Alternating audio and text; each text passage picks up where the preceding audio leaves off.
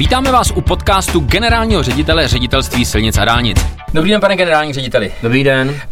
Když si spočítám na prstech, co se všechno teďka děje a co vlastně se bude dít v nejbližších letech, tak i kdybych se strašně bránil, tak prostě musím být optimista. Protože ještě před pár lety, před nějakými třema, pěti, sedmi lety jsme měli rozpočet 17 miliard, letos to bylo 60, příští rok to bude skoro 80. Teď stavíme nějakých 180 km dálnic, příští rok to budeme zprovozňovat a začneme stavět další. Takže skutečně tady je skvělý prostor pro až nehorázný optimismus. Je něco v téhle situaci, co by mohlo přijít a o čem už víte jako nějaké riziko, které by ohrozilo tady ten stavební boom na těch silnicích a dálnicích?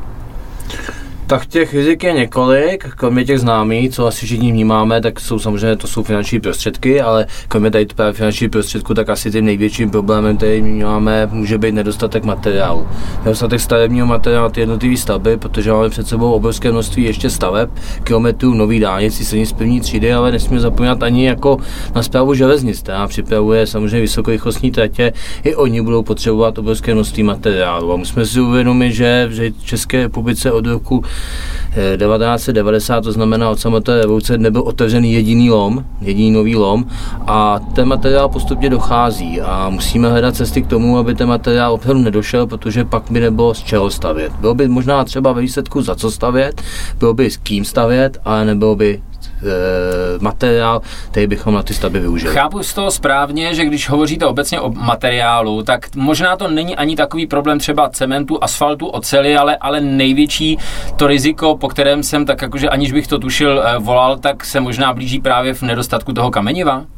Hmm, a co pak kame, kamene není v České republice nebo v těsném okolí dostatek? Teď je to tady samý kopec, samá skála. No, samozřejmě tuto chvíli není to o tom, že by to kameněva jako takového byl v České republice nedostatek, ale jak jsem říkal, tuto chvíli prostě jsou limity, nebyly otevřeny žádné nové lomy, ty stávající lomy jsou často zakonzervovány, že nemůžou rozšiřovat svoji těžbu a pokud se to nezmění, tak právě toto riziko hrozí. My samozřejmě se snažíme ty naše stavby tomu přizpůsobovat a snažíme se co nejvíce optimalizovat a využít využívat třeba materiál ze samotné stavby, je to vidět třeba na dálnici D3, eh, Třeboní kapice nádraží, kde je opravdu v těch zářezech obrovské množství kameniva, tak se to přestříduje, vrací se to zpátky do stavby, ale ne každá stavba prochází kamenitým územím a pak toho štěrku, který potřebujete na ty jednotlivé stavby, na ty dlouhé dálniční stavby je obrovské množství a pokud to nebude kde brát, tak to bude trouble. A bohužel, díky tomu, že těch chlumů je málo a je málo i vlastně de facto to jako kameniva, tak se to na ty stavby i dováží z velké vzdálenosti, což zase má negativní dopady jak do ceny, tak samozřejmě i do životního prostředí. Napadá mě, pane řediteli, a co kdybychom tohle riziko přesunuli vlastně na to zhotovitele, to znamená, že bychom do kvalifikačních podmínek, když budeme soutěžit nějakou stavbu, řekli, může se přihlásit jenom ten, kdo si je jistý, že bude mít dost kameniva. To můžeme?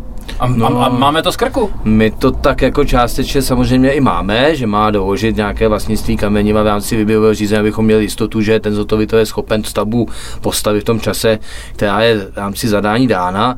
Na druhou stranu já si myslím, že to je celospolečenský problém, že jo, potřeba řešit na úrovni ministerstev, že samotní zhotovitelé s tím nic nezmůžou a že tuto chvíli je to problém ministerstva životního prostředí, ministerstva dopravy, ministerstva průmyslu a obchodu a jako takový bychom to, to, to problém měli společně vyřešit.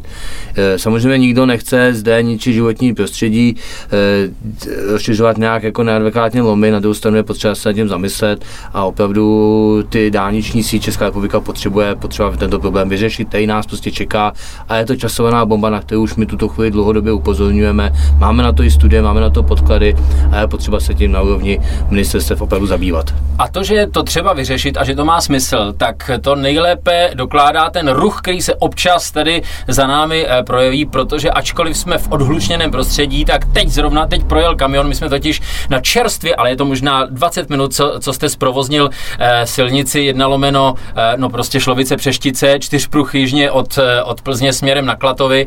Eh, jaký je to pocit, pane řediteli? Zaskus, zaskus silnice hotovej. No je to vynikající pocit, samozřejmě já jako ředitel, ředitel si silnice dálnic mám radši tyto slavnosti, kdy spouštíme stavbu do provozu, více než když se klepe de facto na základní kámen a stavba teprve začíná, proto akorát začínají všechny ty problémy obtěžování svého okolí. Eh, je zase dalších 6 km nové krásné komunikace, bezpečné komunikace a zase jsme tu bezpečnost dopravy v České republice dneska zvýšili. Tak budeme držet eh, palce nám jako investorovi a i kamenolomům, ať eh, je dost kamenivá. Tak hezký den, pane řediteli, děkuji. Taky hezký den.